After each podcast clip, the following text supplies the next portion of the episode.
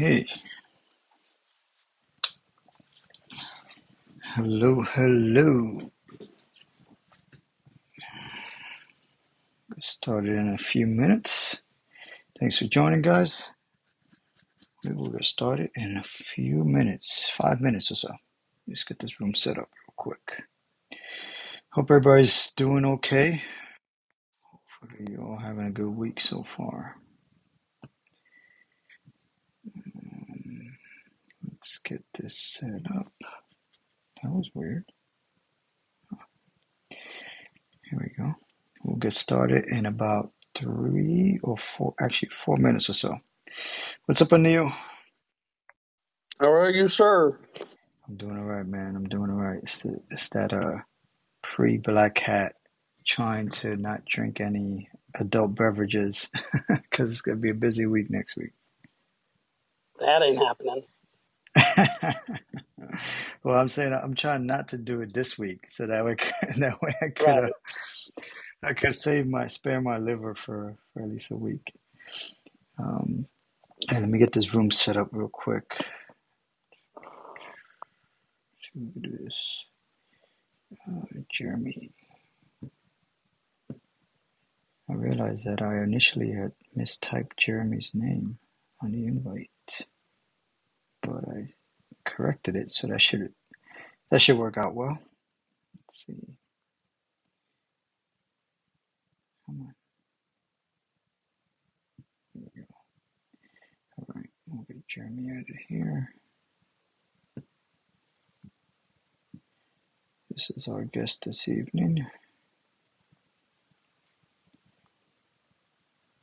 Jeremy Embalabala.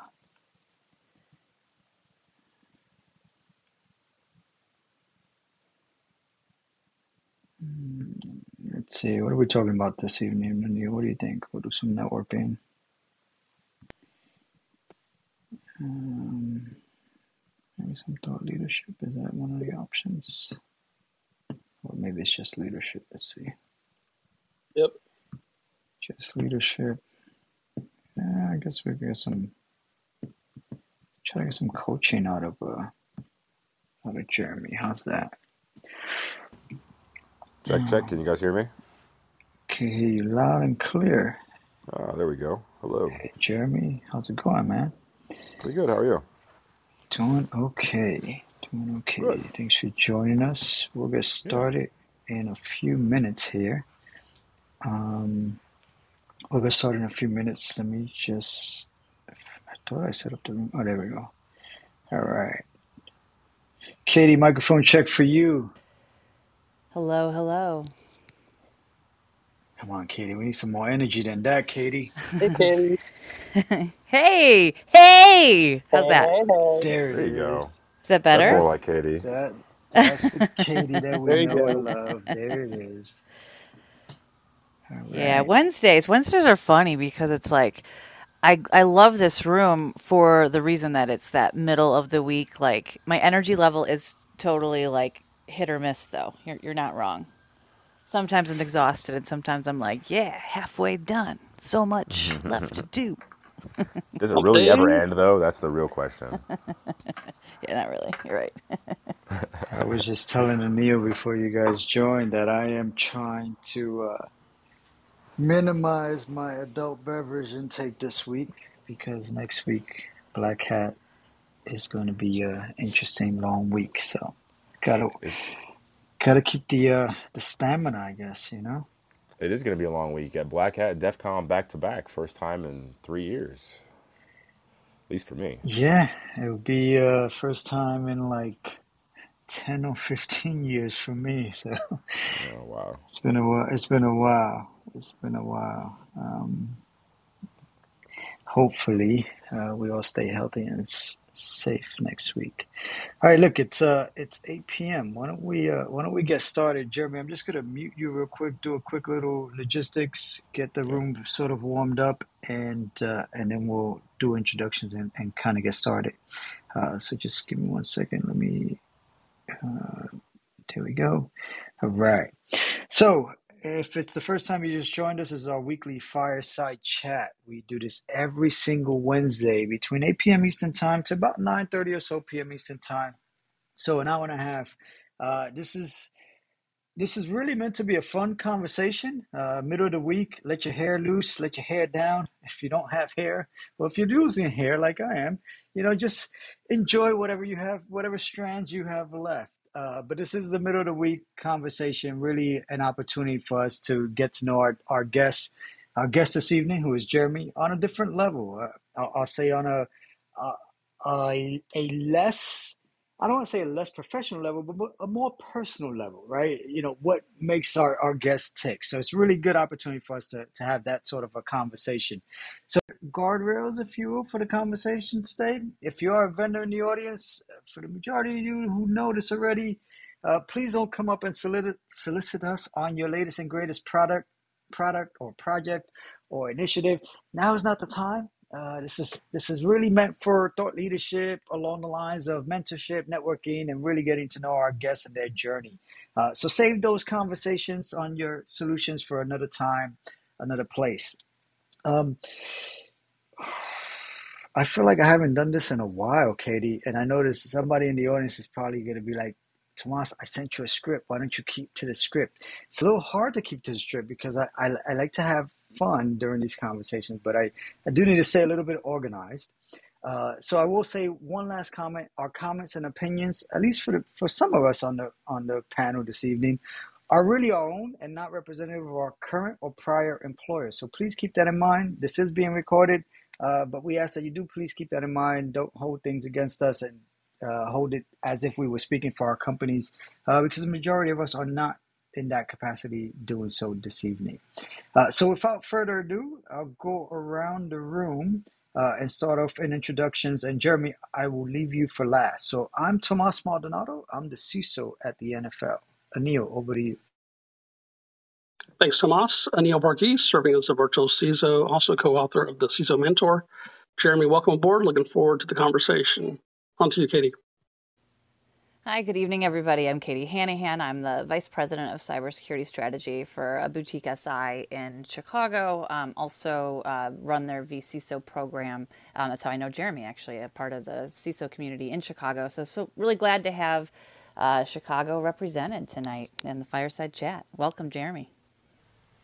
Thank you. I'm Jeremy Embalabala. I'm the CISO at Hub International. I'm glad to be, uh, be here with you tonight, and uh, thank you for having me. Jeremy, thanks for thanks for joining us. And Chicago is very well represented this evening, Katie and Jeremy. So I'm sure it's going to be a really great conversation.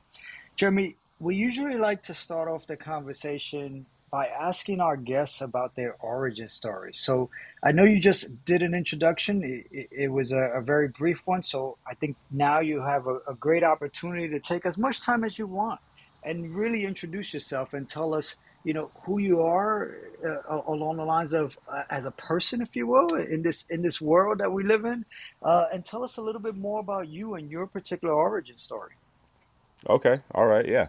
So i'll go i'll go back to the roots if you will uh, to, t- to tell that story. Um, so it, re- it really goes back to my upbringing. Um, you know i'm, I'm a son of, uh, of an immigrant. My, my dad's from kenya. Uh, met my, he met my mother at Central Michigan University when they were in grad school. My mom is is one of those uh, uh, you know second generation you know Michigan Central Michigan Dutch uh, immigrants, and uh, you know my dad's a professor. My mom was a high school teacher, and uh, uh, oldest of seven kids. And you know when I um, when I was born, my my parents decided that they didn't want us to go to school. Um, my, my mom wasn't a huge fan of the public school system, having worked in the school system, and so she decided that she wanted to homeschool us. Uh, and so she convinced my dad uh, to, to let her try it for a year and um, worked out. So she ended up uh, homeschooling me and, and my six other siblings uh, our entire entire career of school. And so my first day of school was the first day of college freshman year, Calc 1 class, 8.30 in the morning. So a little bit, little bit different of a journey. Um, but the reason the reason I kind of tell that story was it actually afforded me some opportunities to, uh, it, you know, spread my wings a little bit and you know do some things that uh, um, you know maybe I wouldn't have had the opportunity to do you know had I been in a traditional school system. And so Um, well, I had you know kind of the the same normal subjects that you know anybody would have in a normal school. Um, it was really kind of in middle school and high school where I was able to kind of um, branch out a little bit and explore areas that um, you know that, that I really found interesting.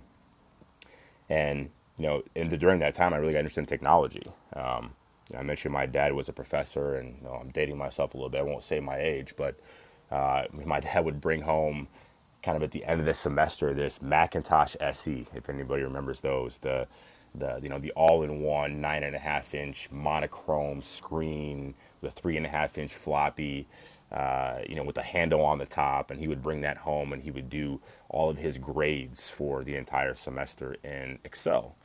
And I think I was like nine, ten at the time, and you know, I figured out how to do macros and automate, you know, the formulas and everything he was doing by hand prior to that. And so that's you know really kind of my first exposure into technology. And from that point on, I really couldn't couldn't get enough of it. And you know, every time I would go to a friend's house and you know they had computers, or I would go to the library and they had computers, you couldn't get me off of the damn computer.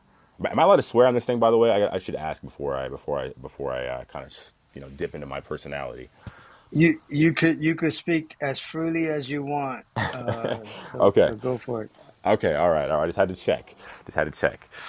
So, um, so yeah, so you know, kind of, kind of, you know, start developing an affinity for technology, and it was really, really anything from, you know, anything electronic, you know, VCRs. I was fixing VCRs again, dating myself a little bit. Um, you know, got a soldering iron, and you know, was taking apart TVs, and you know, really, literally anything that I could do. And then uh, in high school, I started uh, by kind of by happenstance.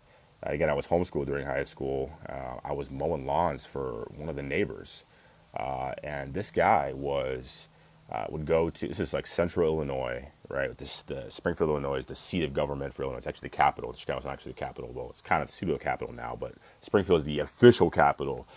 Uh, and this guy was was going to the state surplus auctions and buying computers uh, you know, by by the pallet, by the rows of pallets, and he had a bad back, and so, know, I was a guy that was mowing the lawns for him, and so he's like, hey, can you come out, come out and kind of help us out and you know load the trucks and everything, and so I went to that, and you know, I started, I saw an opportunity, and I started buying, you know, all kinds of of gear, uh, you know, pallets and rows of pallets of computers, you know, Cisco switches, uh, you know, lit- literally anything, fixing that stuff up. This is when eBay was coming out, and then I would sell that stuff on eBay as a teenager, refurb, uh, and you know, you know, kind of, you know, really just kind of got into the whole troubleshooting and you know, more and more and more in technology at that point.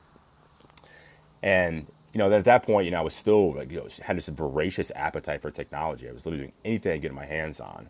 Um, couldn't drive yet or anything like that, so uh, you know, again, being homeschooled, I some different opportunities other than you know being in a school all day.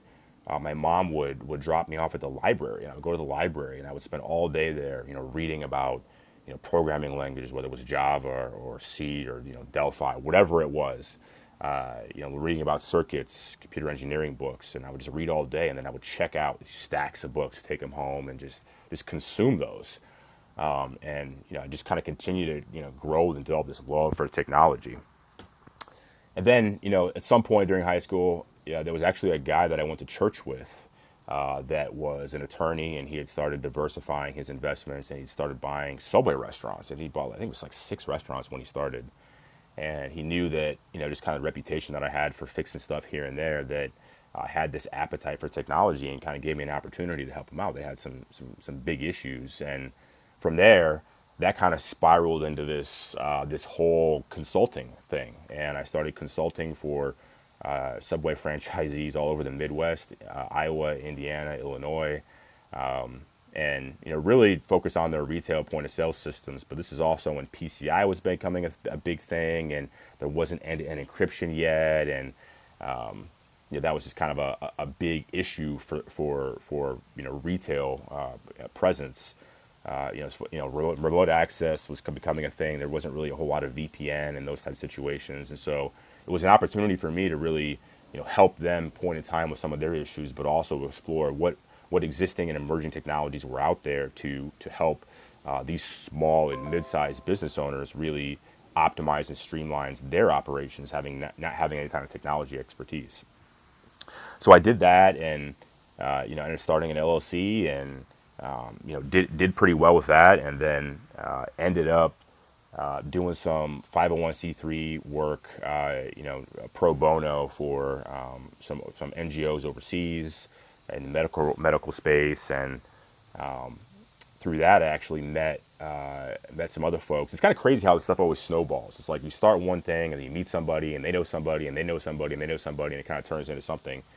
Um, got into this uh, this uh, partner with this consulting firm that was doing law enforcement software. They were writing uh, arson investigation software, building code enforcement software uh, across the U.S. Um, selling it to police departments and you know fire marshal offices across the United States. And so they had this is when the whole cloud was coming out, and you know had some expertise there, and you know really just kind of you know continue to consult and hone my skills from, from everywhere from kind of the software development side on the .NET all the way through uh, you know cloud implementation and you know database skills and of course law enforcement and uh, uh, you know public sector is very concerned about security and really really started kind of honing my skills there got out of high school and uh, you know I wasn't sure that I was gonna go into technology, um, but you know it was something that obviously I spent a lot of time with and gravitated toward. Um, ended up going to school at uh, University of Illinois in Springfield for computer science. Ended up getting a bachelor's, and I, I consulted actually all through all through college. Um, you know, paid paid most of my way through through school uh, with what I had made consulting, but uh, you know, uh, as as most of us probably here had, you know, had had a big pile of student student loan debt as well. Um, but you know, that's really where you know, the university is really where I decided to to focus in on the uh, the security side of computer science. And so, like I said, like I mentioned, I did my bachelor's in computer science, but really, you know, had a concentration in system security and information assurance.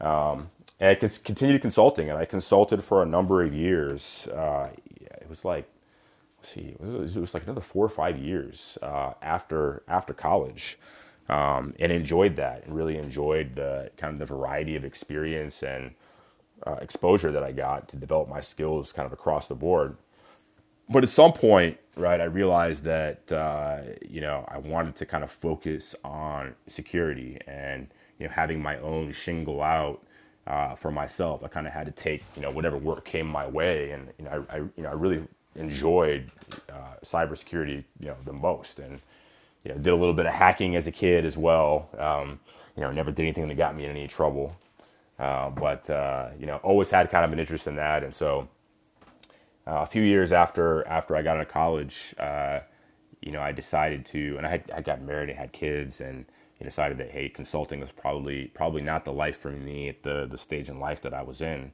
Um, I applied for a job uh, at uh, Horace Mann Educators, which is uh, insurance carrier, publicly traded uh, out of Springfield, Illinois. Um, not not a huge marketplace in Springfield, but uh, um, was a good opportunity, and I ended, ended up getting the role and uh, came in as a, a security analyst slash engineer and you know thought I was you know thought I was hot stuff you know having you know 10 plus years on the bench consulting and lots of experience and um, you know computer science degree under my belt and you know quickly realized that uh, you know there there's a whole lot more to um, you know uh, cybersecurity at an enterprise level than you can get from you know small to mid-sized consulting and, and what they teach at the universities so really, really spent uh, spent about two and a half years there, really you know in the trenches, um, you know doing everything from security operations, you know SOC work all the way through uh, you know triage and and security architecture,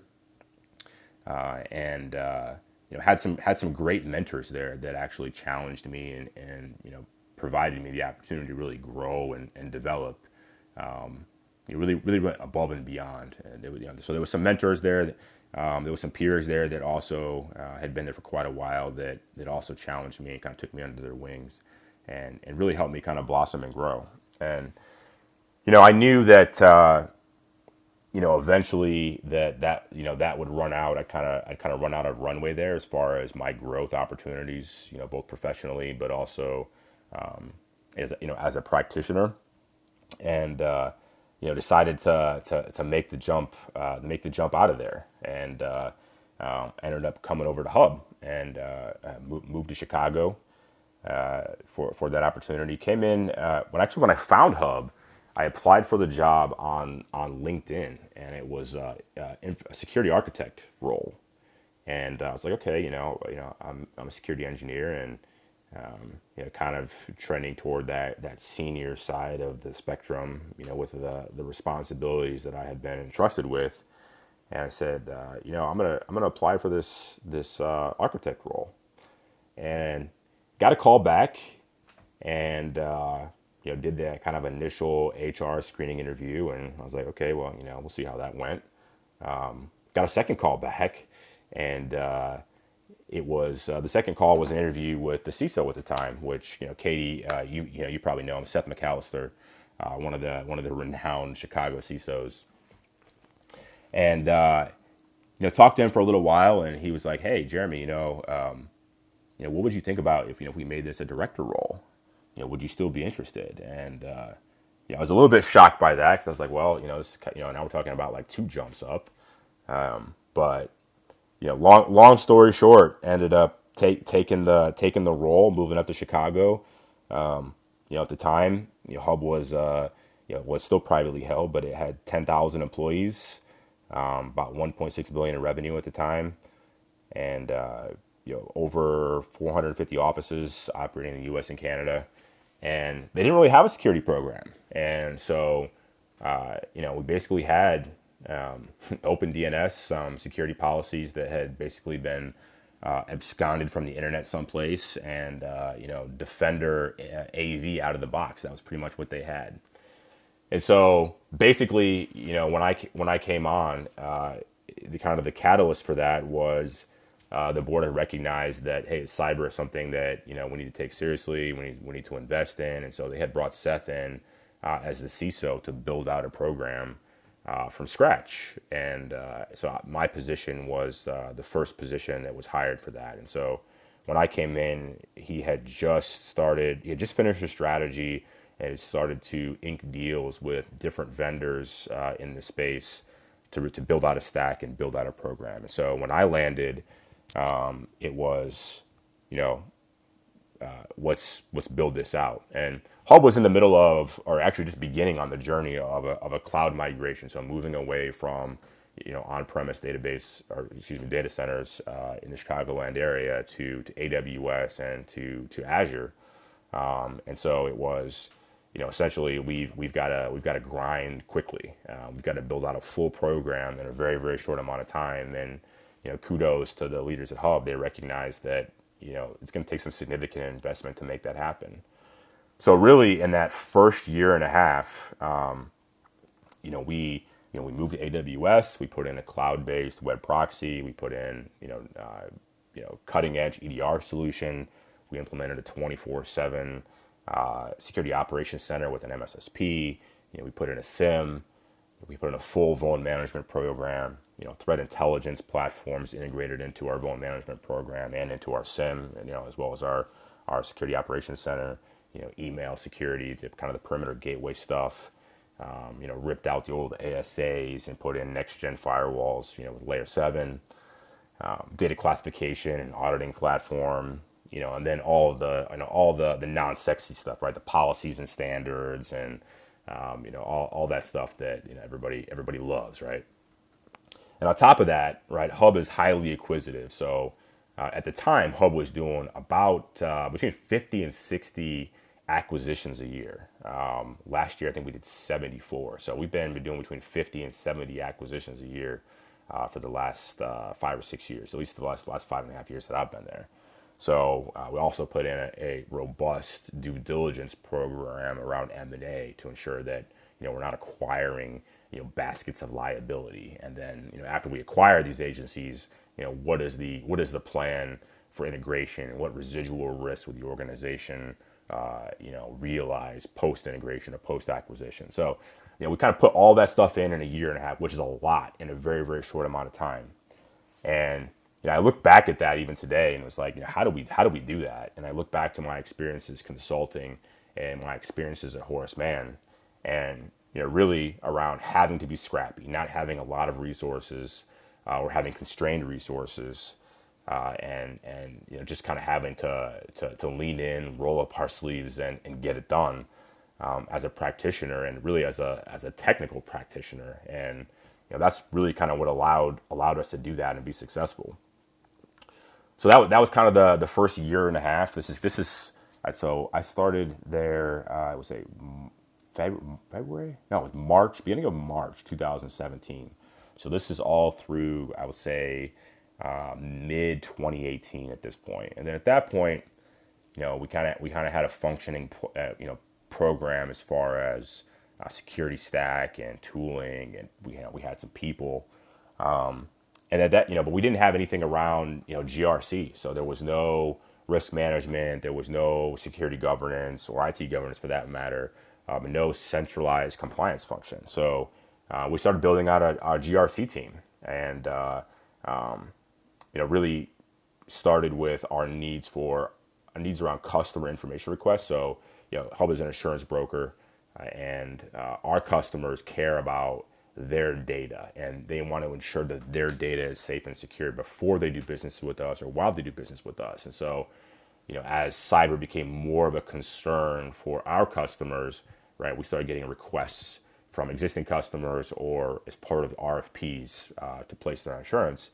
They wanted to assure, you know, us to ensure that their data would be protected if they did business with us. And so we built out a, a team to be able to, to, to answer those requests and really attest to the investments that we had made uh, in cybersecurity and the controls we had put in place uh, to, to ins- uh, help assure our customers, prospective customers, that uh, they'd be in good hands with us part of that, we also put on a third-party risk management program um, that that wasn't there in place, and you know, internal and external audit facilitation, and you know, then also keeping an eye on regulatory compliance. Right, obviously, insurance you're dealing with uh, PII and and PHI and um, some PCI, and so, you know, uh, across multiple geographies, obviously there's no national law around those things outside of HIPAA in the United States. And you know, we also operate in Canada, so there's different provincial laws there. Different states in the, in the U.S. have different uh, different regulations. Um, so, um, you know, really having a whole capability around how do we stay on top of what we're required to do uh, across all those different jurisdictions. How do we stay on top of that?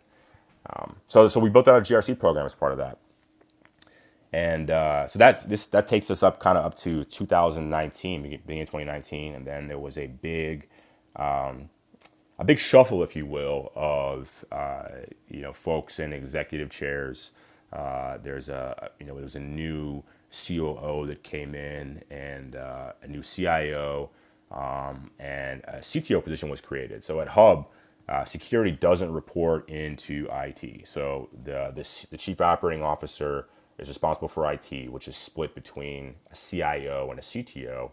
Um, and then security also reports up to that COO adjacent to IT. And so 2019, that's kind of when that configuration uh, breakout happened, where you know where IT was split. Security was always off to the side, but uh, there was a split. And Seth McAllister, who I had mentioned, who was the CISO that had hired me, uh, vacated the CISO role and moved over to assume the new CTO role on the IT side.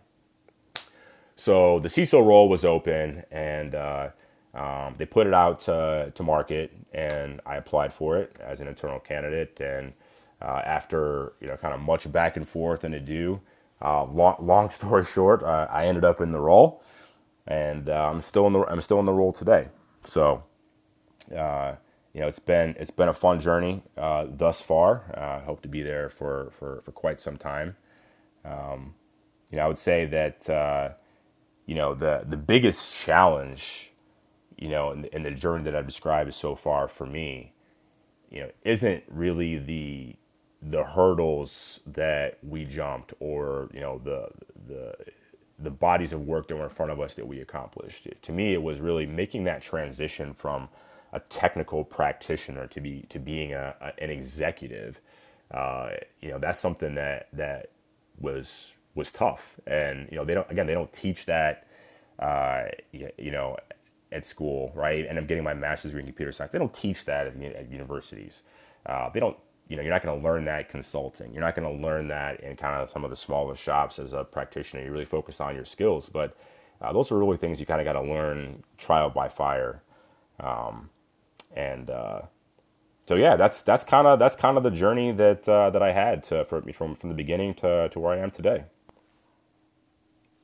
Wow, that's that's uh that's an interesting story, and and I was just thinking back to uh, one of the first things that you said around being homeschooled. You know how how forward thinking of your mom, right? Think about the pandemic and all every, all the parents that had to shift into doing homeschooling, and you were, uh, you, you, you know, your parent was doing that very early on in your in your life. Uh, so that that um, is an interesting skill set to develop or to have had uh, developed and and go through. I'm curious.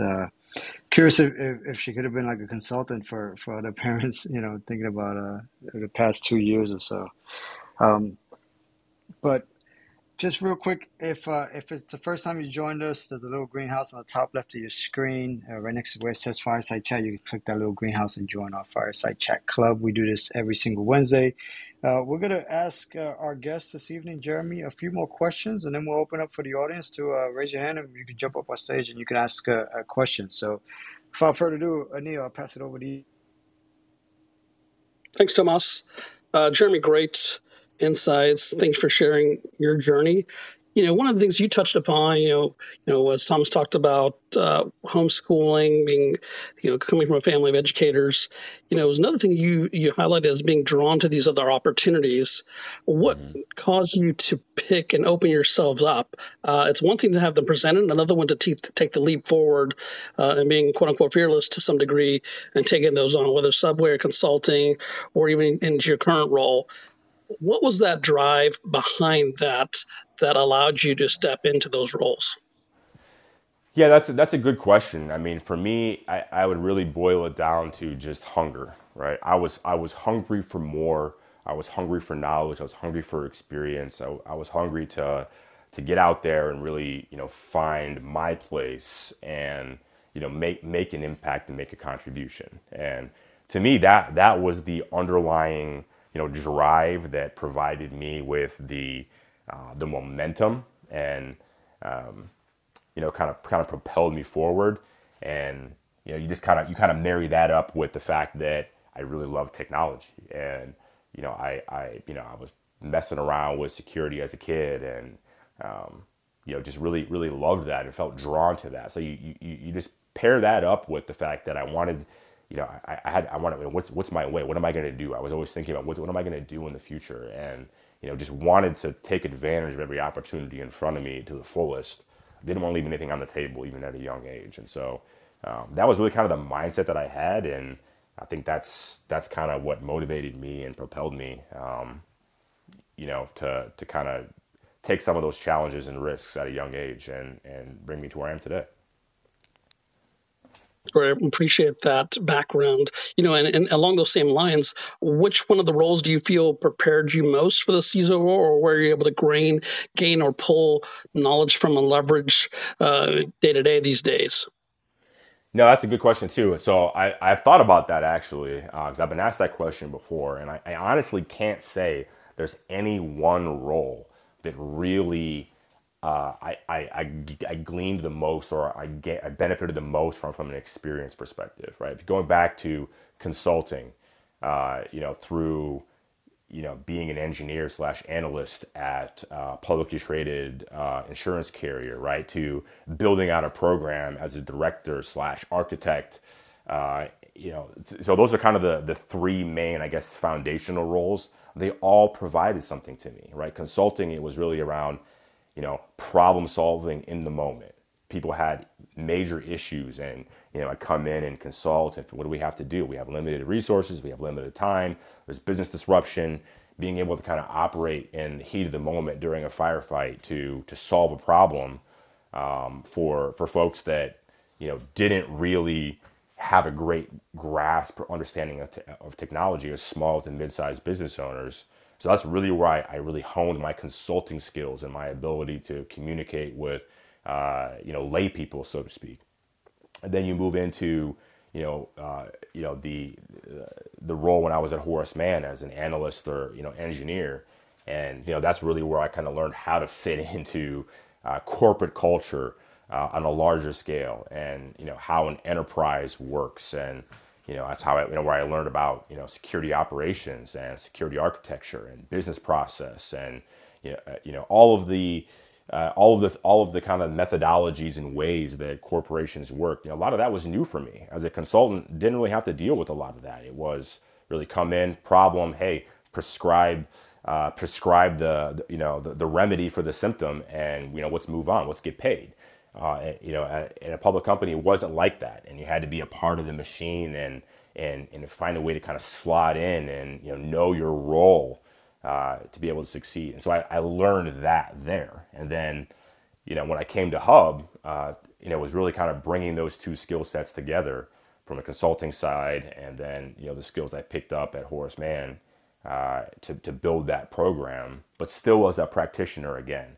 Um, and so brought those two things together, and that's why we were able to be successful in a short amount of time. But then taking over the role of CISO, uh, it was again a pretty big, uh, you know, a pretty big transition or shock for me. Even even though it was a, a move within the organization I'd already been in, it's a very different way of thinking about the world, thinking about the organization and its problems, um, and and that was something that was a bit of a transition for me. And you know, as Katie mentioned, um, Chicago's got a great community of uh, of CISOs that support each other and help each other. And uh, the you know actually before I had transitioned even into the CISO role, I had, it's when I had the opportunity to meet uh, meet that CISO group and really get involved. That's actually when I met Katie uh, back. This is like what four and a half years ago, almost five years ago, something like that. Uh, and there was a, there was a number of folks uh, in that group that were able to you know, kind of helped me understand and, you know, kind of, you know, understood the path that I was on and, um, you know, kind of where I was trying to go and really kind of helped me develop that, that executive kind of corporate enterprise thinking and, and really, you know, understand what it meant to be a CISO, um, you know, versus just being a, uh, an academic, you know, security practitioner. So there wasn't really any one experience. Again, to kind of sum it up, it just, you know, they all kind of snowballed and fed into each other. Uh, that's great, Jeremy. Thanks for sharing. Because again, I think you, which as you conveyed, you've been able to be in those points and position yourselves, you know, as those firms are going through pivotal changes or see changes as an organ, as an industry, with PCI, with Subway, or others, that you were able to leverage and snowball into your future opportunities. So it's great to hear that. On to you, Katie. Yeah, thank you, Anil. Um, hi, Jeremy. So okay. fun to have you on the program tonight. Yeah, I mean, so you said a lot of things to, tonight that have uh, got me thinking. Um, one of the things that you said was, um, you know, trial by fire. Um, you said that, you know, uh, kind of around the challenges in transitioning from, you know, technical practitioner to executive.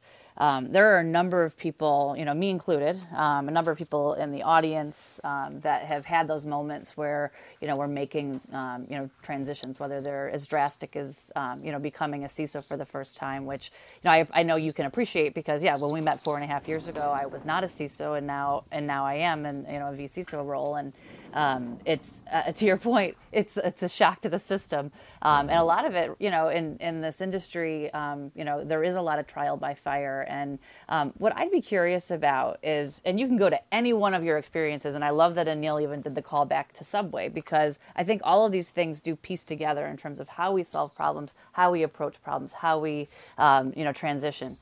Um, curious about what that trial by fire looked like. What are some of the things that you really felt like you were in the fire? Maybe a, a started out as a failure, maybe it was a total failure, and and then it became a, a success. Uh, something like that. You know, just I, I feel like. Um, uh, knowing you, you must uh, have gone through some really interesting moments um, to get to this point. So, just can you expand a little bit on on that trial by fire statement? Yeah. So without without getting into like a lot of the specifics, because uh, you know when, you know when you ask the question, Katie, you know some of the some of the things that come to mind, you know things that probably can't share either from uh, current company or, or, prior, but they all kind of center around um, you know large issues, whether they are security incidents or or outages, and you know as a as a technical practitioner, that you know you always you know, especially on the security side, you know, usually security is kind of the, the the the the last line of defense, right? The the last level of escalation for that stuff. And so, you know, you're always pretty comfortable about your craft and, oh, we have this problem. Let's go to the logs. Look at these tools. You know, let's figure out who's doing what and what's kind of quarterback situation and let's let's roll through it. And so that's that's always, you know, kind of the the go-to. And you know, in a vacuum, it's pretty easy, right? You just kind of fall back on your trade craft and let's get it done. Let's handle it. And that, that was kind of a, a you know a common theme of uh, teams uh, past and present just handle it, right? Let's just roll up our sleeves, let's get it done. We do this, we practice, we train for this stuff. We, you know, this is this is what we do. So in a vacuum, that's that's pretty easy. But when you're talking about, you know, in an enterprise environment, um, I talked about Hub being 10,000 employees when I started. We're 17,000 employees now. Um, so you know, larger. So the needs have, of the organization have kind of snowballed and, and grown. Um, you know, maybe maybe you know maybe as fast or faster than you know my ability to grow and develop. Um, but when you're when you're when you're in that in that fire at the moment, you know what you got to deal with everybody else. You've got to deal with IT. You've got to deal with uh, you, you, know the sales organization out in the field on the business side. You've got to deal with other executives.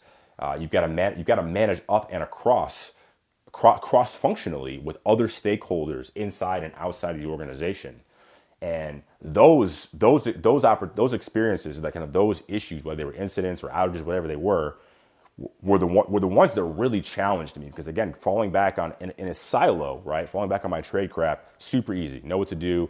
You know it's kind of a standard way to go about these things and handle them and um, you know to, to, process those things. But when you're dealing with stakeholders and different corporate culture uh, people have different levels of understanding different expectations uh, it can become pretty tricky to navigate. And so to me, those are the experiences where I gained the most, um, you know, probably had the had had the struggled the most, but also benefited the most from a growth standpoint. Um, you know, outside of you know my security practitioner, uh, you know, lens, you know, dealing up and across the organization um, with, with folks that, you know, maybe you know, first of all, didn't really understand what we were doing, um, but all you know, uh, you know, being able to kind of manage communications and expectations that that was kind of a tough thing, and probably the the number one area that I think about the most that I gained from a development standpoint.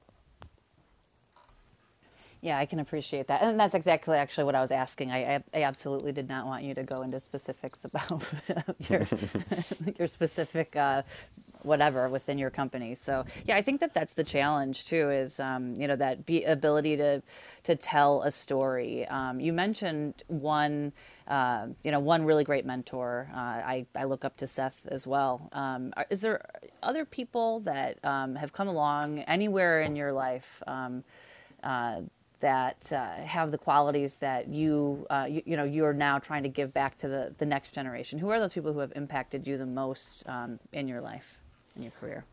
Yeah, that's a great question. So Seth, Seth has obviously been a, been a, been a great uh, a great person for me.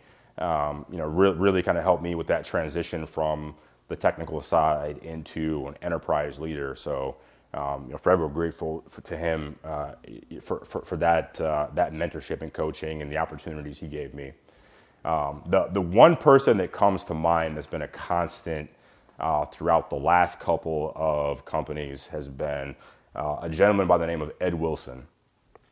Um, who you know is is is infamous in, in the circles that know him, um, but he he was actually the the security architect uh, at Horace Mann when I was there and um, you know, I, I I remember interviewing with him when I interviewed at Horace Mann and being asked like the toughest questions that I could have could have been asked. And I, I remember like you know going through the interview and answering questions and getting progressively harder. And as I got progressively harder, I remember getting frustrated because the, the kinds of questions they were you were asking were uh, you know were, maybe a bit obscure or uh, you know, he kind of figured out the depths of my knowledge and went beyond that. And you know, the whole thing he was trying to do was understand like what your char- what my character was, and was I going to bullshit or was I going to um, you know say, hey, I don't know, and you know, I'll look it up and get back to you. That's what he was looking to understand. And so, you know, kind of fast forward, I got the job at Horace Mann. I, I joined the team, and they had a actually a five and a half month training plan where you didn't do any work for five and a half months. You had to get through this training plan that he had created on all of the tools, the stack, the operations, the policies, everything before you did anything. So I did that in like three months, three and a half months, whatever it was, um, and you know was given some assignments. And I, I remember, uh, you know, when I was finishing up training, I remember just being like, I want to get, I want to get to work, like I want to get through this, I want to get done. And I remember it was like the holidays. I want to say it was like December, and he was on vacation. And I remember this is back like in the Skype days, right? The the Microsoft Skype days before Teams came out. And I remember I remember calling him and saying like, "Hey, I need to check out on this. Like, I have questions on. I think it was like the Sophos stack, right? So, you know, the, you know, going back to like the on-prem Sophos gear. And I remember him like on vacation, taking time to call me back, you know, over Skype, and spent multiple hours with me, coaching me, kind of walking through the stuff to make sure that I got, it, even though he was on vacation. And you know, kind of fast forward, you know, he came back. And, you know, he was always there. Uh, he came back from vacation, and I asked him, I'm like, "What are you doing here, man? Like, why, why, why are you, why are you in Springfield, Illinois, Horace Mann? Um, you know, you come from the West Coast, worked for you know a lot of, a lot of big firms, right? And uh, you know, I remember him telling me it was all about. He's like, you know, I've, I've, I've, you know, I've, I've run the race, right? I've been around you know, all, all over the world, uh, consulting or working for large firms. And he said, you know, I'm just, I'm just tired of kind of the you know the kind of the corporate game. I just want to I just want to pass on my craft and knowledge to to folks that are hungry to learn. And you know, and that's and that's that kind of sunk in with me because it was well, this you know, why is this guy taking the time out of his day like every day at the office to kind of help me stuff, help me learn, even though he had responsibilities or even on vacation. And so you know, I you know that that that kind of persisted over the the almost three years, like two and a half, two and three quarter years, something like that, that I was there. Um, and then uh, fast forward, I left there, I came to Hub, and uh, I was there for about a year, and an opportunity came up at Hub, and uh, on the IT side, not on the security, the IT side, and he ended up coming to Hub, and he's still at Hub today. And so I still actually rely on him as a mentor uh, to kind of bounce ideas off of and kind of check me and, and uh, um, you know, continue to kind of, you know, rely on his experience and his knowledge to kind of help uh, you know, grow me and um, develop. So, you know, to me, he's one of the, the core foundational people that was there in the past and is still there today. Uh, fortunate enough to have him at, at, at Hub today um, that, that I've been able to lean on for, you know, the last, you know, almost eight years. Yeah, man, I really appreciate that. And you know what's really interesting too is just the fact that you were so authentic, you know, and and that was what was appreciated, and that he was able to say then, um, I'm going to invest in you because you were willing to say, I don't know, I need to know. And um, that's the thing in this industry as we're pulling up this next generation of cybersecurity leaders.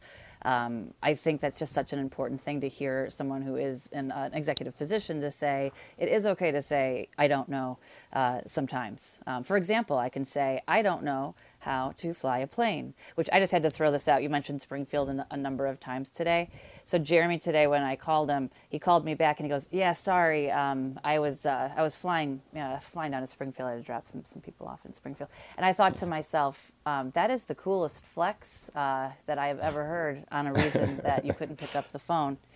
Um, so I am not afraid to say that I do not know how to fly a plane. I thought that was pretty impressive. Uh, we always wonder what people do in their spare time. Now we know one of your hobbies. But um, I'm going to reset the room real quick. We're already at 7:44. Really enjoying this conversation with Jeremy Embalabala, CISO at Hub International. Um, really, uh, you know, loved hearing your origin story. And um, we have a number of people in the audience. Jennifer Sanders has already come up to the stage. Um, so we want to open up now um, to uh, to the room with questions. and again, anyone in the audience, feel feel free to raise your hand. Um, we'll bring you up on stage. Just have something in your profile so that we know you are who you say you are. Um, we'll bring you up and ask uh, any kind of questions that you have. And then um, please fi- uh, follow the fireside chat. So in the upper left hand corner, just click on that uh, little green house, uh, uh and uh, you'll be able to know not only when the rooms are um, and be alerted to those, but also be able to listen to any playbacks in case you ever miss um, an evening. So with that, I'll um, turn it over to Jennifer.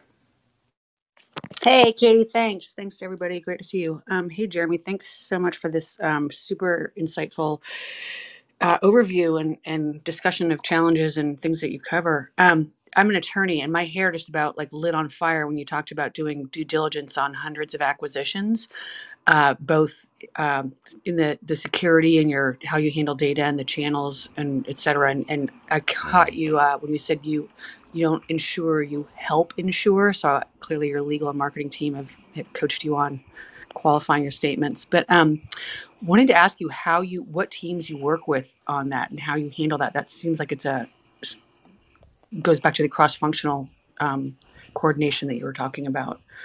But Yeah, that's a great question. So, um, you know, I, obviously M and A is very, very complex, especially when you're doing it at scale. So, um, you know, we've got a dedicated mergers and acquisitions deal team that is really out there sourcing deals and you know working on the financial aspects, the commercial terms of the deals. Um, so we work we work closely with them. We also have a dedicated uh, M&A integration team that is responsible for all things integration related, especially on the technology side, um, that lives within IT. So we, we work closely with them. Um, but we also, you mentioned legal, we work very, very, very closely with legal. Um, and, you know, going back to, I talked a little bit about kind of the, you know, my, during my origin story, a little bit about uh, the beginning of the program and how we've been able to be successful. One of the keys to our success has been our very close partnership with legal uh, all the way up to our chief legal officer. Um, I've heard from a lot of uh, you know a lot of folks, partners, in, that externally that I work with, that that's kind of a rare thing.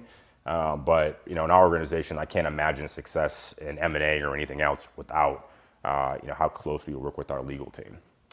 Um, and then uh, you know also on the M and A side, we also work with a number of third parties uh, that kind of help us with um, you know due diligence and you know, where we have expertise or where we have um, you know, needs that, that kind of fall outside of our core competencies. And then depending on the acquisition, whether it's, you know, we do everything from, you know, a small insurance brokerage agency where maybe we're buying a book of business all the way up through, um, we announced earlier this year, it's public now, uh, we bought Insurion, right, which is a digital agency um, with, you know, their own proprietary software stack and, um, you know, you know, uh, you know, e-commerce platform, et cetera. Um, you know, obviously lots of digital technology assets come along with that. So, you know, it run, kind of runs the full gamut of complexity.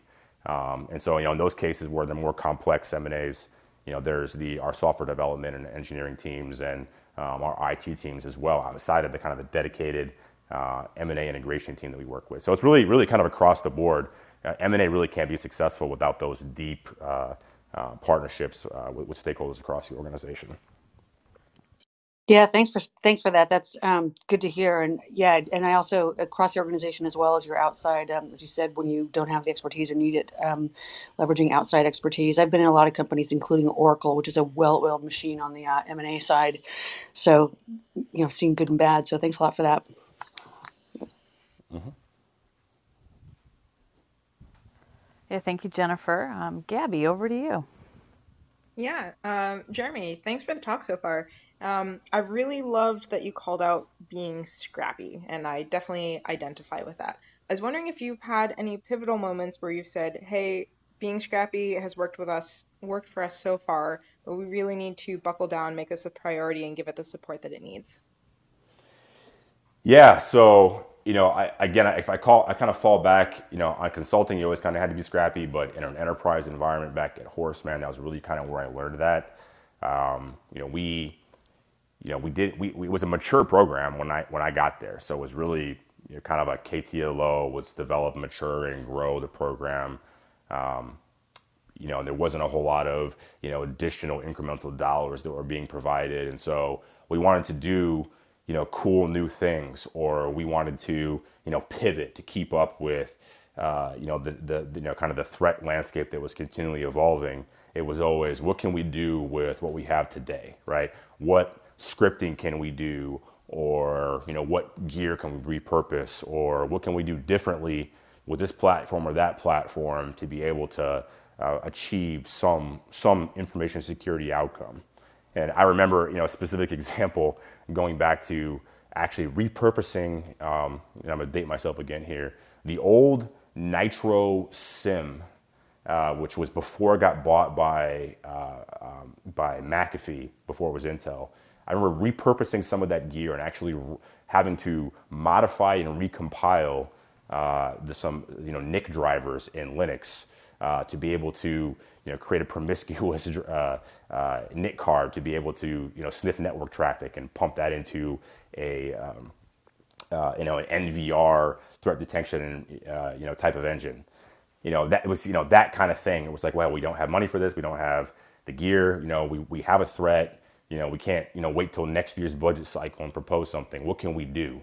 And so it was really so. I guess you know to answer your question, it was really kind of a reaction to you know threats that were emerging and what can we do today with what we have today? What can we repurpose, reuse? What, cre- what how can we be creative to to solve this challenge? Because we can't wait till the next budget cycle to try to propose a solution. Awesome. Thank you. Mm-hmm.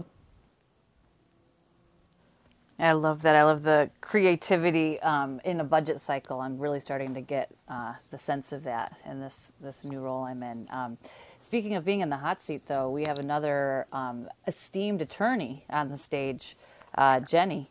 Uh, over to you for your question. Welcome. Good to see you. Hey, Katie. Nice to see everybody. Um, Jeremy, wonderful listening to your um, career. Very impressive. Um, for those folks who are, you know, in a different role than being in in IT, um, and they're moving up into the executive kind of level, which is a natural progression if you're good at whatever area you're doing. What is this skill that you have um, learned or honed that you find to be the most valuable um, being in that executive role now? Yeah, no, that, that's a good question. Um, you know, I would I would say, you know, there's really kind of four four areas, and I'll break it up into uh, three three and one. So the first three uh, are around, you know, knowing your role, right? What what role are you in today, and you, know, kind of understanding where you fit into the organization. So that's that's number one. Number two would be communicating and listening, and communicating being that you know not just talking, stating your position, but being able to really listen. That's something that people have a have a hard time doing. Being able to really absorb and you know we think we're listening, we think we understand what somebody's trying to communicate and say, but you know if we're if we're not really open-minded or, or objective what we're hearing, that could be kind of difficult uh, and we don't really you know get the message and then you got two ships passing in the night kind of thing going on. So that's kind of the second piece. Third piece being following through always making sure you're able to execute close things out follow things up. That's you know that's kind of a table stakes thing but it's especially important uh, when you're making that transition to kind of that executive um, that executive role. So those are the first three and i mentioned kind of that's i do three in one. The other piece to that would be you know, focusing on the business, whatever business that's in. And this is something that, you know, I continue to, you know, reinforce with my team and, um, you know, new folks to come into the organization. And I have to continue to remind myself of, as- of, of as well, yeah, whatever role you're in, and I'll use, you know, you know, my, my role, and, you know, my team's role as, you know, information security. And I say, you know, we're not here. We're not at Hub. We're not in this organization to do information security or to provide information security. That's not why we're here. And people look at me like, Jeremy, what are you talking about? Like, you you you run security. You're the CISO. And you know, when I tell I tell engineers this, they're like, well, what are you talking about? And I'm a security engineer. I'm here to uh, design and maintain and implement controls that protect the organization. I said, no, that's not why you're here. The reason why we're, we're here, whether it's you're in security or some other role, the reason why you're in your organization is to help that organization succeed, to help grow and enable that business. That's why that's why you're there, right? As as Ed once told me back when I learned this lesson a long time ago was, you know, keep that cash register handle cranking because that's what pays your salary. That's why you're there. You're there to grow and enable the business. And we do that through whatever function we're in, whether it's information security or whether it's legal or whether it's marketing or whatever it is. But that's a, you know, people say, okay, well, that's kind of a, you know, maybe that's kind of a hokey way to look at it. But if you look at it, if you think about it, that's a very important distinction to make. And if you apply that to information security terms, right, we're not here to, to do information security. If you were just, if you were to take it from that lens, I'm here to provide security, from a purely academic view, you're going to very quickly become the business prevention unit, right? If you're an attorney and you approach legal legal matters for an organization based upon an academic legal view, you're going to be very quickly preventing the business from growing and succeeding, and, and you're not going to be successful. But if you take it from the lens of how can I enable the business to succeed? How can I enable them to win more and keep more of the existing business? And you, you can apply your trade craft, whatever field it may be, to that, to that organization through that lens, then you can be successful. And that's kind of the, again, talking, going back to the transition from a a, you know, a, a, a practitioner at a technical level or, uh, you know, wh- wh- in whatever field to an executive. That's something that is tough. Um, but to me, that's, that's one of the keys to success in making that transition. That's awesome. I think that's a TED talk right there, three to one. Thank you so much. Yeah. Totally.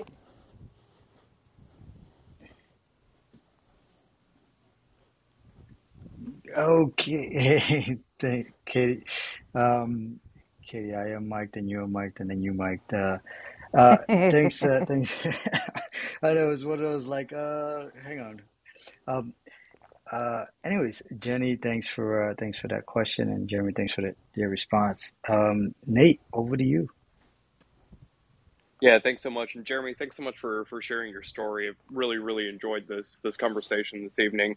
Um, one of the things that, that stuck out to me when you were talking about taking on your, your director role when you moved over to, to Hub was that you clearly had to stand up a number of different security programs. And it's it's one thing to step into a role and kind of assess the situation and come up with a strategic plan. It's another thing entirely to execute against it. Any any thoughts or, or insights you can share for, for executing against uh, your vision? Yeah, so that that that you know that's that's a good question as well. Um, you know, my my first reaction to that was that that is kind of a whole different ball game, having you know not kind of set the strategy and you know been a part of that coming in. It was already kind of pre baked. Okay, now you got to execute against it. Um, you know, that was definitely something to kind of come to grips with and grapple with. I, I would say the the the biggest nugget of wisdom that I have there would be around, you know, what's what's best for where we are today from a maturity standpoint or what makes the most sense right? What is the you know i, I hate i hate the whole term mvp minimum viable minimum viable product but think about it in kind of in those terms because for, for lack of a better term. What can we do to you know not check the box but what can we do to actually achieve something here uh, and, and realize an appropriate amount of benefit and you know kind of move on to what's next knowing that we're not we're not going to leave that the way it was, but we have other low hanging fruit we've got to pick now. So let's kind of handle that. Let's kind of get an MVP, and let's continue to refine and and and mature those capabilities. And when you're talking about executing against a strategy that maybe you know you weren't involved in, and you know standing up new stuff, and you just got to get it done. You know, it may not be exactly what you thought of. It may be a different tool than what you would have picked uh, it may not have all the capabilities that you think is, are necessary, but what can you do to kind of establish a common denominator for what makes sense for the organization, create a roadmap and a plan for how, can you, how you can refine on that, not get stuck on it, right? Harvest all the other low hanging fruit and then come back and you know, tweak the knobs and, and dials, right? And, and the gauges to get to where you want to be uh, over time. Because if, if you just focus on getting it perfect out of the gate, you're never going to get all the other things done you got to get done. No, thank you for that. It makes a lot of sense. I mean, take take the ground you can get, move forward, and, and keep keep progressing. So, thank you. Yep. Thanks, Nate. Thanks for joining the conversation this evening, and, and thanks everybody who's who's jumped up on stage and, and joined the conversation this evening and, and has kept it going. Look, it is a we're, we're going to go for another thirty minutes or so. So if you, anybody in the audience uh, has a question of Jeremy and you want to you want to raise that question uh, live, feel free to raise your hand. We'll bring you up. If you want to post it in the chat, you can post it in the chat, and I will uh, read it off to uh, to Jer- to Jeremy. Jeremy, I don't believe we talked about this. Uh, what are you reading? What am I reading? right now, it seems like I'm reading a lot of uh, uh, proposed legislation around privacy and and uh, cybersecurity uh, laws, but uh, um, not not really reading a whole lot right now. Um, really really focused on um, you know the outcomes that we've got defined for uh, for the for the organization this year You know, so not not really doing a whole lot of kind of side reading. Um, you know, maybe maybe as I get into the uh, the the holidays, it tends to slow down after Thanksgiving. Maybe I'll have a little bit of time to get back into the books, but right now, just kind of focused on uh, the tasks at hand. Right, man. No, all, all, all work and no fun is not fun, Jeremy. You gotta be a continuous learner. Uh, but I'm with you, man. I'm, I'm with you. It, it is, it is tough, and I'm sure Jennifer appreciates all of the privacy legislations, and Jenny as Yeah, well. can I ask? All the privacy legislations. Can I ask a legislations you're question reading. on that one, Yeah. Jeremy? Um, how much? I mean, the like legal definitely reads that stuff, and you would read the. I, I can definitely see the security stuff because it's di- directly applicable. How much are you um, expected to read in the pri- like privacy area and understand that stuff for your work? Yeah, so that's that, that's a good question. I mean, definitely, you know, that's legal's responsibility to, uh, you know, digest that and and come up with a position, you know, kind of officially interpret that proposed legislation or legislation that is passed and say this is kind of what we have to do or we should do. Um, so that's you know, not I don't have to do that. Um, where I you know where I feel I have responsibility is to take that legislation and interpret that into what does that mean for us practically. So in partnership with legal, kind of understand their take on it as these things are developing and understand what pivots do we need to make in our program from a security standpoint or larger from an enterprise standpoint, what do we need to do differently and start to engage in those conversations. And then at that point, start to educate stakeholders across the organization about, hey, these are the things that we should be doing or that we may need to do in reaction to legislation A or B, whether it's you know a national Canadian data privacy uh, law or one in the United States or uh, you know incident reporting legislation that, that I saw that uh, uh, Congress is trying to pass right now. So it's really around you know kind of looking forward and not so much making the determination that we have to do this, but being able to start educating folks and planning for um, what we might need to do or where, where we might need to make investments. That's a great, great example. And just for the room to understand that that partnership, that's really invaluable. You don't have that in a lot of companies. And so to understand, and a great example you just gave is incident reporting, because legal is going to look at it and go, oh, there was a breach. You know, a bunch of data was leaked as of X hour. And and you're going to look at it and go, no, was it encrypted? Was it non-encrypted? What states are they in? You know, who is affected? And so it's a very, it's very much a partnership and it's working through the legalese as well as the pragmatic and understanding it. And so I was just wondering how much you were tasked with it. And if you don't know, like when we're um, off and oning the microphone like that really quickly, that's clapping on Clubhouse because I know you're new. So we're like clapping and saying yes to what you're saying. And there's also a, um, yeah, see, there goes Tom Thomas and Katie to show you. So we're just clapping at that. And then um, if you swipe right, like people have been commenting on the talk. I don't know if you, you know, the chat, the room chat that's along the side. But, um, but yeah, thanks a lot. That, that was great.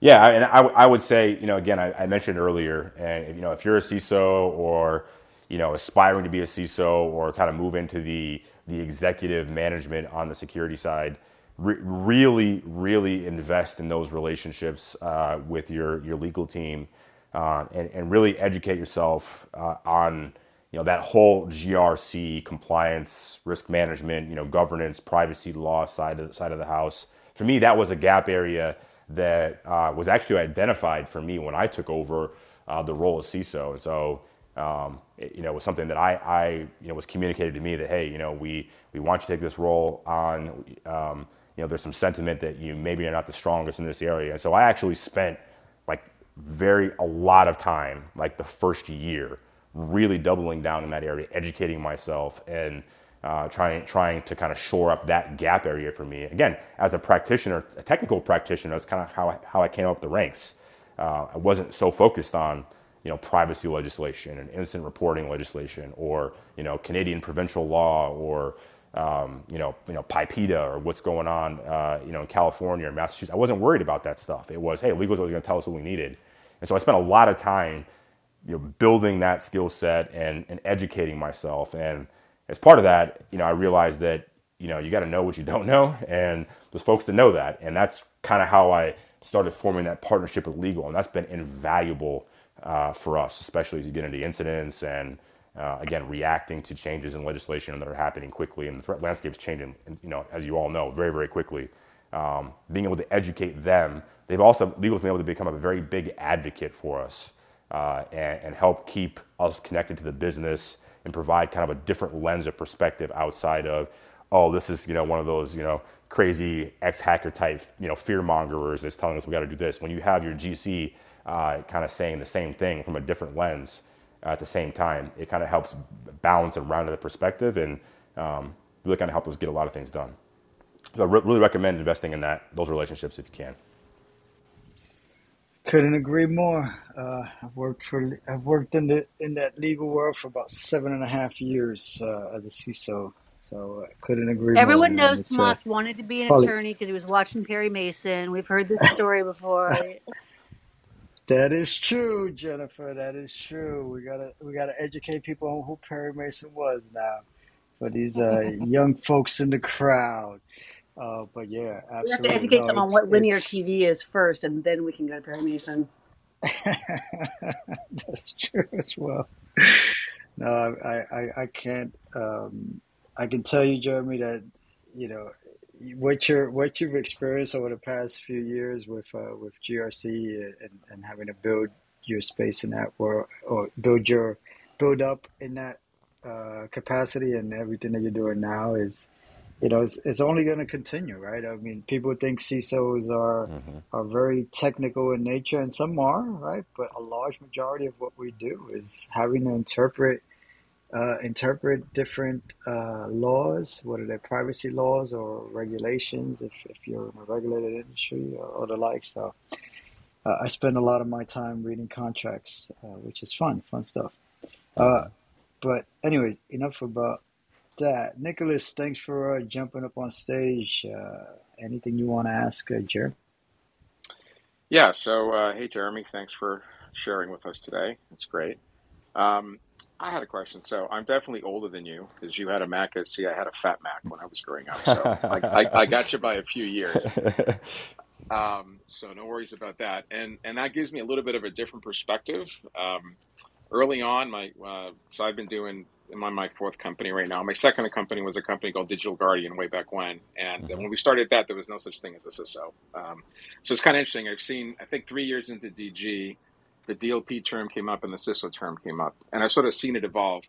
What's interesting now, and I'd really like to get your thoughts about, is that it seems like the the cloud, and specifically um, basic infrastructure like M365 or G Suite, whatever, you know, the basic collaboration tools and file storage and email and blah, blah, blah, sort of, and especially the M365 suite that gives you a combination of all the different components in one, seems to be causing, in terms of what I'm seeing, is, is a lot of friction because I see sort of um, many times the infrastructure groups taking responsibility for some of the cloud stuff and keeping the security guys out uh, and not really providing a positive collaboration mechanism. Partially because what you said previously, like like too many times, you know, security was not about, to your point, helping the business. Security was about no, right? They're the no department, hmm um, and uh, and hence now that they have the opportunity to sort of block out the security folks because they're the no people and this is collaboration and we're going to do everything um, it's it's not as collaborative. And and what happens is they start making mistakes. They don't understand infosec. They don't understand the basics. They don't understand how to tune these things and deploy these things. You know, any of that stuff around it. Um, and on the other hand, sort of many times the security organizations aren't necessarily up to speed on all the latest, you know, whatever technology, and it causes a lot of friction. And and, and I've seen in some cases situations where um, CISOs are getting fired and replaced by info, by operations people on the uh, on the on the CIO side. I've seen other situations where the CISOs are are, are, are taking over operations and becoming like a CISO operations person. I've seen other uh, uh, uh, a large Fortune uh, sort of uh, a hundred pharmaceutical company, a CISO just changed their title about six months ago. He became and he, he was a long time CISO, like twenty plus years um, he became the chief digital trust officer, right? I hadn't heard that term before. So there's a lot of I don't know. I see a lot of change. I see a lot of good change. I lot I see a lot of conflict sort of going on in large organizations. I love to hear your thought and your perspective on what what you're seeing, how you're seeing evolving. You know, um, you know, will the CISO role be changing over the next five years to something else and evolving or adapting? What What are your thoughts? Yeah, that, that, that that's a good question. Um, you know, there there definitely is uh, a bit of conflict between you know the, the the security organization and you know traditional infrastructure organizations, if you will. And you know, some of that some of that is is by design and and is is natural and healthy.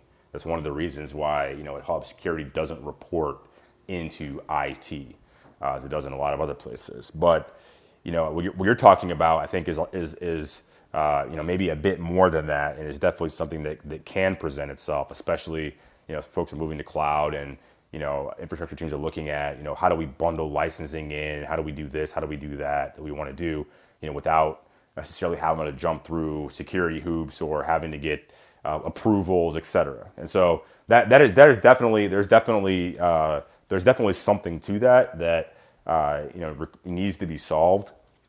And I would say that you know one of the things that that you know I've done that our, our team has done is try to you know I talked about not being the business prevention unit and you know being focused on the business versus being an academic when it comes to information security. That's that's really kind of where I anchor in solving some of those challenges. And you know, I can count on one hand in the last five years how many times I've had to say no, where I've had to say we're not approving that. Uh, because we, we, we're trying to, you know, what I've tried to do is move away from security being, hey, you got to jump through our hoop and we're going to say yes or we're going to say no. Move away from that that's that's not going to be helpful. That's not going to to work in today's day and age. Now, obviously, there's there's some you know hard red lines that that can't be crossed. But the approach that we that we've taken is let's have a risk management conversation about this. Let's enumerate and illuminate the risk, and let's talk about that risk. Let's put it on the table, and let's focus on process and being able to say, hey, there is there is an issue with proposal A, and this is the risk that it presents to the organization rather than saying no, rather than saying we're not going to approve that and getting into uh, you know fisticuffs over it, let's let's have a conversation about what that risk means to the business. You know whether you know and hopefully you're, you're having that conversation some material risk, and then let's talk about what, what we can do about it. Right? Are we going to mitigate that risk? Are we going to are we going to propose an alternative solution? Are we going to find a technical way to solve for that risk, or are, you know, and likely if we're getting into this conversation, somebody's trying to accept the risk. And so versus saying we're not going to approve that, let's have a conversation about the risk and decide. And security often kind of owns this subjective uh, decision of who owns the risk. Let's talk about who owns the risk. Is this an enterprise risk? Is this a risk that, that doesn't affect the entire enterprise? This affects one business unit or you know affects you know, IT's ability to operate, or is this a risk that, that is systemic and material to the entire enterprise organization? Because if that's the case, maybe maybe you know it doesn't belong in IT. Maybe it doesn't belong in operations. It probably doesn't even belong in security, right? Maybe that's a, that's a that's a, a conversation for for legal to sign off on, or for the CFO, or for the CEO to sign off on, or the board at some point.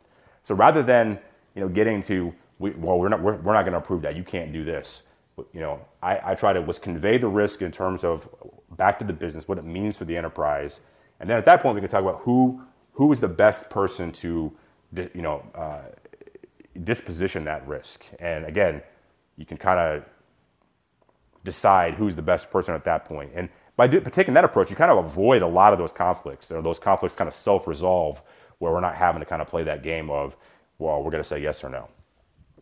Is that, does that answer your question? Yeah, just a, a follow up. So, do you feel when you say so? You've only said no once, right? I assume that's a permanent no. But in other times, when you when you were thinking, yeah, that's really risky, right? Do you feel?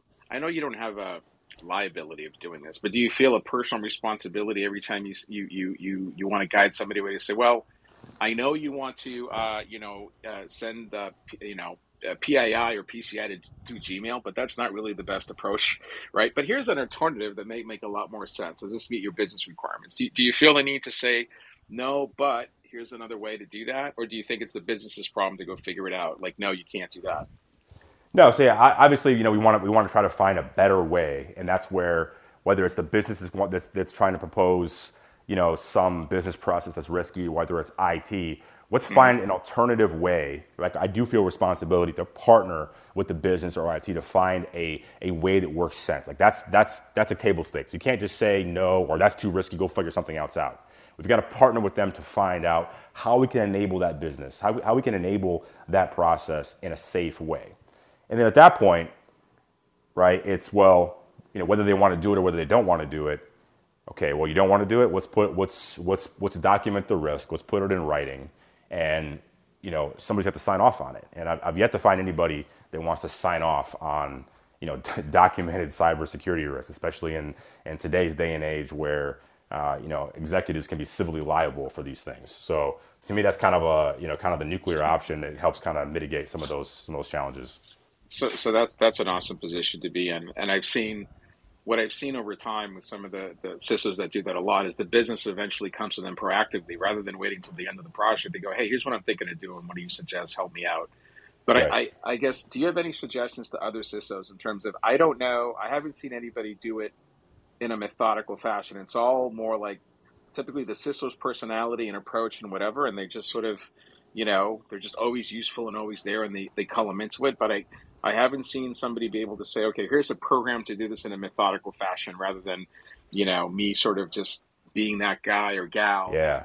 you know is just always helpful and you know you get the right personality you're open about it you're positive about it you know type of thing is is, is, is there a methodical way of doing it for sort of the younger CISOs coming up or you just have to have that right personality No, you're, you're, you're, you're right about that. I've not, I've not found, you know, there's no process to solve this. And, you know, you can try to solve it with defined process and, you know, uh, regimented governance, but yeah, that's just going to be viewed in a negative manner or, you know, viewed as, as cumbersome and you're not going to be viewed as collaborative and as a problem solver. So you're really hitting on something there. And it's really about, you know, again, partnering with the business and again, not being an academic, but being first an enabler of the business. And that, that should show through in your attitude, your approach, you know, where, if you're grounded there, then, you know, that, that's gonna, that's gonna remove a lot of those barriers. And if, and that's, if that's your, if that's your starting point, that's the lens from which you would, you would, you attack these problems. Um, you're gonna be better equipped to, to actually be that partner and be successful in, in finding a way to mitigate the risk and enable the business versus saying step through these 50 steps of a process and then we'll see where you fall. That's not to be received well. Well I, w- I wish you the best of luck and I hope your message goes to a lot of the young guys coming up uh, and gals coming up because uh, I think there's been a, a bad reputation amongst business and security of uh, sort of being the no department and, and your attitude is 100% correct and, and best for the, the, the business as well so congrats Yeah, thank you. No, you're 100% right. It's a great question. That's actually a good a good sort of uh, I don't want to call it a segue, an an absolute segue, but uh, but it does lead me to to a question about that next level of folks coming up, Jeremy. Is there any anything that you're sort of focused on with bringing and cultivating that next level of talent? Yeah, so that's you know that's kind of always the, the the big question in this in this industry is you know where do you get the talent from because there's a you know obviously we're all competing uh, for for talent out in the marketplace. Um, you know I've seen stats all over the place for the number of the hundreds of thousands of jobs. I think the most recent one I saw was where 700,000 jobs sh- uh, open right people that we have people short. We're short people to fill those positions in the industry. So that it's it's it's always tough. Um, you know, as as you know, a- as you look to you know fill roles and find folks to cultivate and uh, bring up in the organization, you know, it's important to really understand it and and and for for for the folks that you're hiring, you're, you're working with, you're trying to develop professionally to understand where do they want to go, and what what do they feel comfortable with, and where what are their aspirations, and you know where. Um, you know where do they for them to have kind of have that self-awareness of where they need to develop and grow because not everybody's going to want to be a CISO or uh, you know kind of have the skill set or you know not even the skill set but want to tolerate a lot of the stuff that comes along with that um, you know you've got you know you look on the GRC side and it's, it's a very different type of, of folks that are you know looking to come into GRC and and uh, you know specialize and grow there than you know maybe on the kind of traditional uh, security path. So it's, it's really you know, it's really kind of up to the individual and as, as a leader of, of, of those teams, really understanding, uh, you know, each of those, uh, each of those people, understand that they are people, understand that, you know, they all have, you know, different capabilities, different backgrounds, different experiences to pull upon. I've talked about a lot of my experiences I've been able to pull upon and talked about some of the gaps that I had, right? And the self-awareness that was required to kind of develop in some of those areas.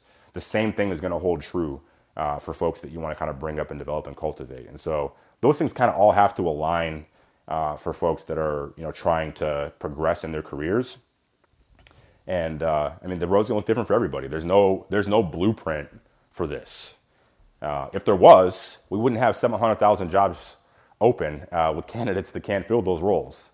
Uh, you know, this this field's not been around for a long time, and um, you know, a lot of the things I've talked about as far as you know, building experiences and you know, kind of understanding what drives you, what motivates you, where you want to go, where do you want to invest your time. There's a lot of time that gets invested into this, and you know, for me, it worked out because I really, really cared about technology and security. I mean, I, you know, I had home labs. I would buy gear off eBay and set up, you know, entire environments in, in my in my basement and you know work on those things in my spare time because I, I really enjoyed that and I, I cared about that. And those are the things that kind of help prepare p- propel me. But not everybody not everybody really kind of has you know maybe that type of of um, you know drive or motivation for cybersecurity right? Maybe they do on the legal side. Maybe they do on the GRC side um, maybe you know maybe they're not going to be an engineer. So those I mean you just got to think about kind of what what drives people what motivates people what experiences and skill sets do they have uh, where do they want to go um,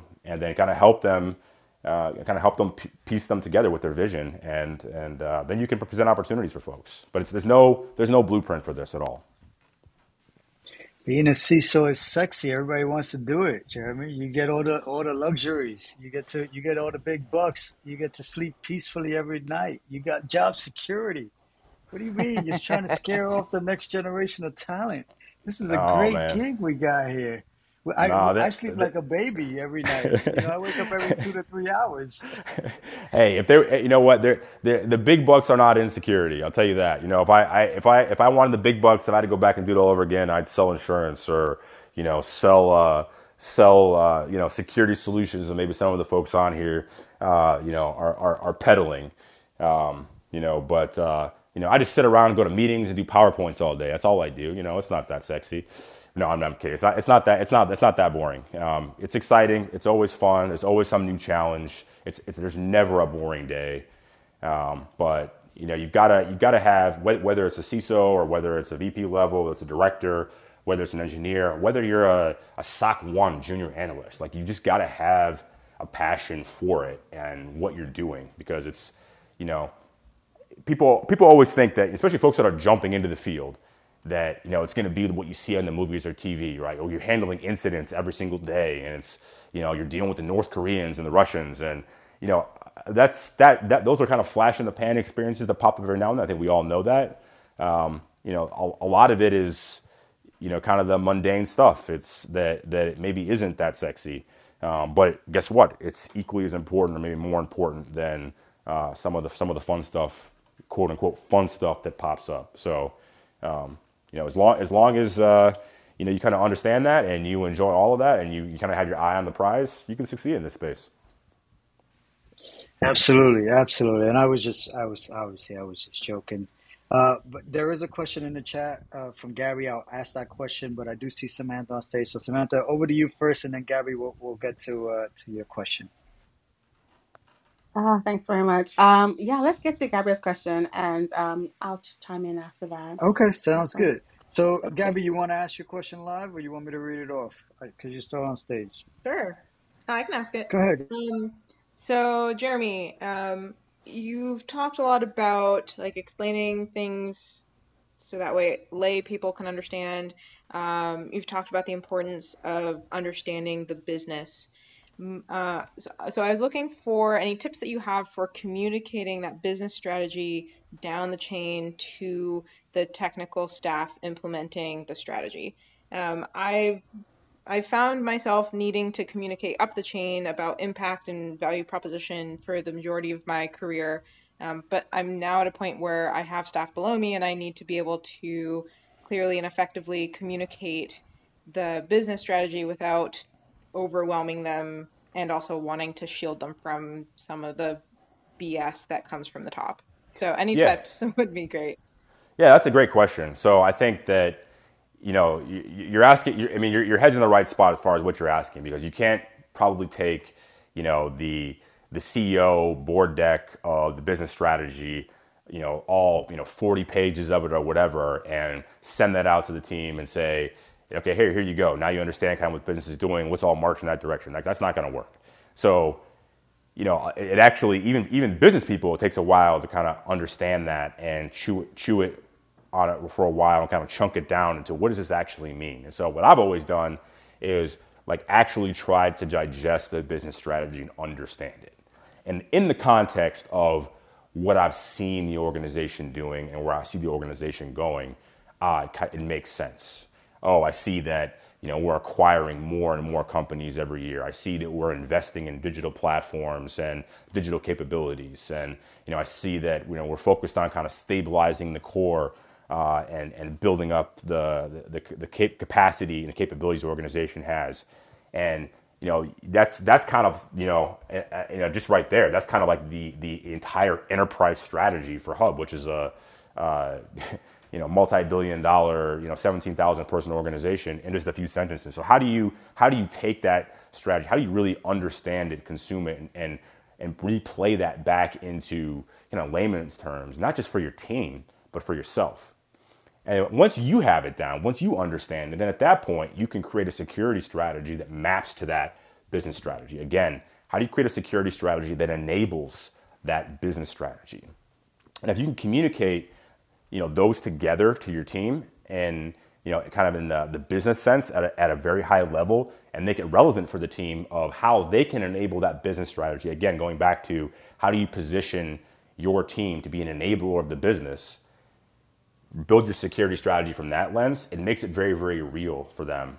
Uh, you know, versus you know some board deck that that ex, you know talks about you know value creation and organic growth targets and et cetera.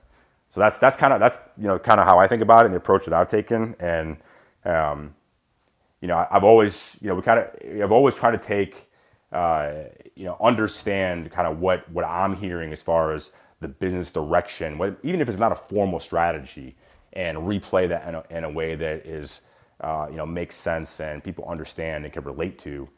And you know, for, and, and, that's something that you know I, nobody really taught me. I just kind of thought about that because I'm not an insurance guy. Like I'm not. That's, that's not my background. Um, and you know, I was just searching for how do I how do I make how do I become relevant? How do I make sure what I'm doing aligns to what is going to make this this company successful because that's why I'm here. Uh, and so I have I really just kind of had to learn that, and that's me seeking to understand and learn and digest that is is kind of how I figured that out. So spend some time with that when whatever industry you're in, and just you know, as, as security folks, practitioners, we you know we may not necessarily have robust experience in whatever whatever field it is that the organization we work for uh, specializes in or has core competencies in. But you know, find the time to make yourself familiar with that and be able to kind of relate that strategy back to your team, and then create a security strategy that, that marries up to that. Great. Thank you so much. Yeah, distilling, framing, and making it actionable. I think those are all great tips. Thank you. Yep. Thanks for the question. Thanks, Gabby, and uh, and thanks for joining us, Gabby. I had the pleasure of meeting Gabby a few weeks ago, maybe a month or so ago now at RSA. So thanks for joining me in on the conversation. Samantha, over to you. Oh, no, Thank you so much. I think my question is along the lines of, you know, um, the future in terms of uh, as a CISO, what do you see as your um, want to go two top challenges in the next six to twelve months? That's method I'm speaking. The two top challenges in the next six to 12 months. Yeah, so the number one challenge is continue to uh, to grow the team uh, at at the pace at which we need to grow the team. So that's you know that's that's a tough thing. Again, we're growing very very quickly. So how do we staff the roles that we need for the organization? Um, how do we you know develop talent internally and you know provide professional development opportunities for people you know kind of in the the heat of what's going on right which is tremendous growth and uh, you know an evolution in the threat landscape so that's that's kind of that's kind of number one and then the second the second challenge is, you know, how do we how do we look at what we've built over in the last five years at Hub?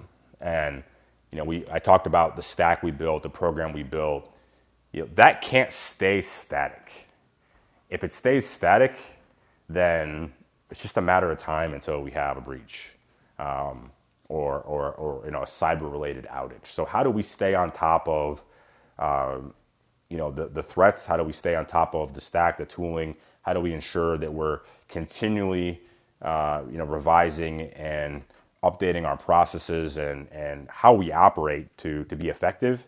It, it, you know, I, I summarize that it really comes back to efficacy. How do we how do we make sure that the program the investments we've made you know people process technology how do we ensure that we have the efficacy of the entire program is where it needs to be given that our business is changing it's growing or diversifying the business and the threat landscape is changing at the same time. So you have multiple variables and you've got to find a way to keep the efficacy high.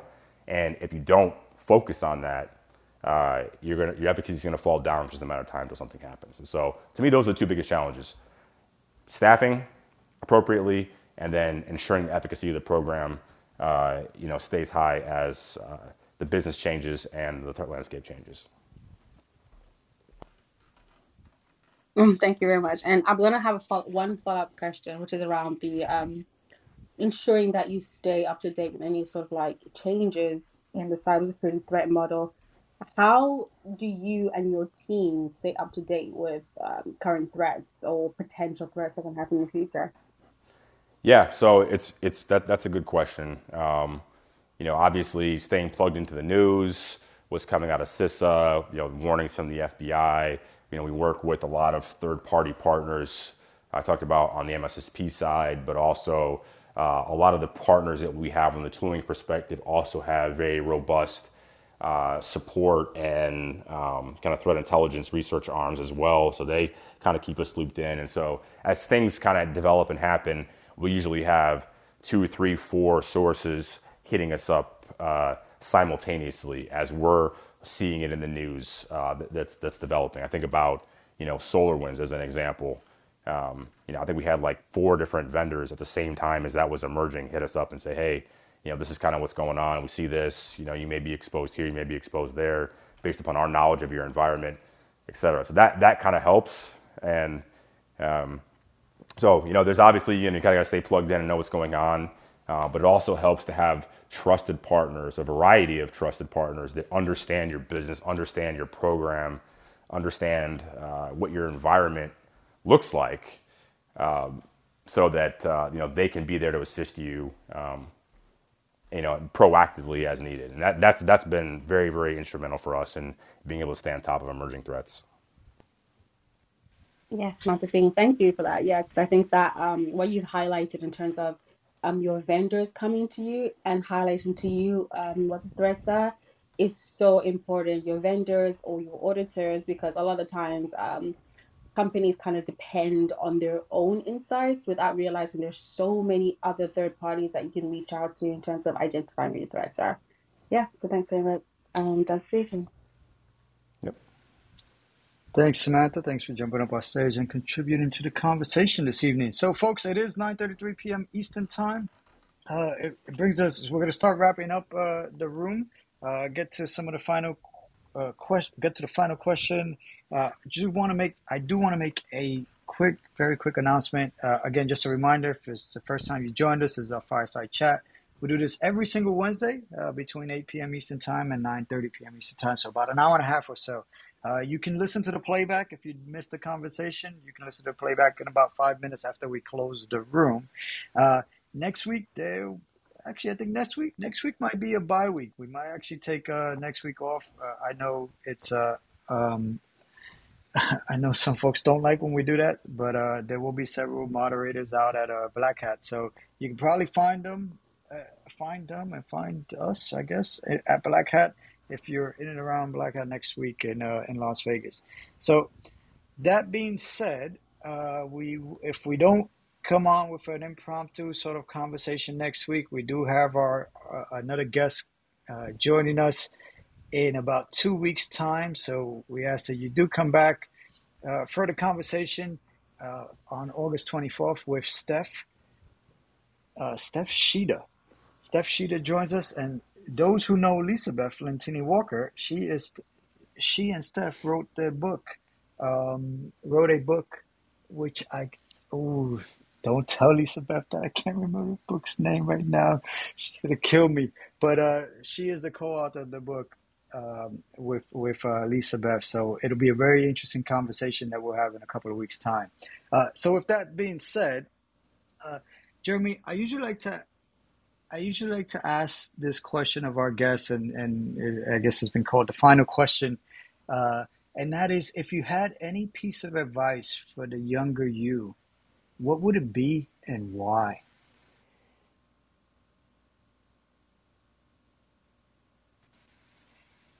Oh, am I still there? I bounced out for a second.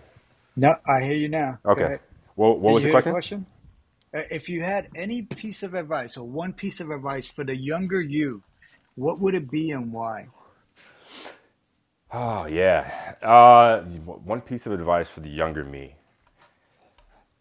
You know, so you know, going back to some of my my early corporate experience, it would be you know be more willing to to, to listen and learn. And you know, I, I talked a lot about you know understanding the business and enabling the business and you know having that business focused lens. Those, are lessons that I learned the hard way uh, earlier in my career. And uh, you know there was you know through through different types of conflict in different scenarios, different places. Um, so you know those are you know sometimes you got to learn things the hard way. That's one of the things I learned the hard way. So being able to to be kind of more open and and and listen and you know be less prescriptive off the bat and you know, really trying to to take that business focused lens to versus you know hey I'm an expert security practitioner with credential A B C and D.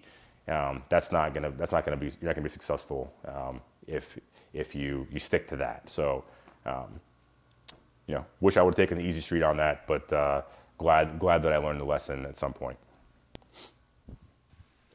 Those lessons keep us growing, so that's awesome. Thanks, thanks for that, Jeremy. Mods, any final words before we kind of conclude?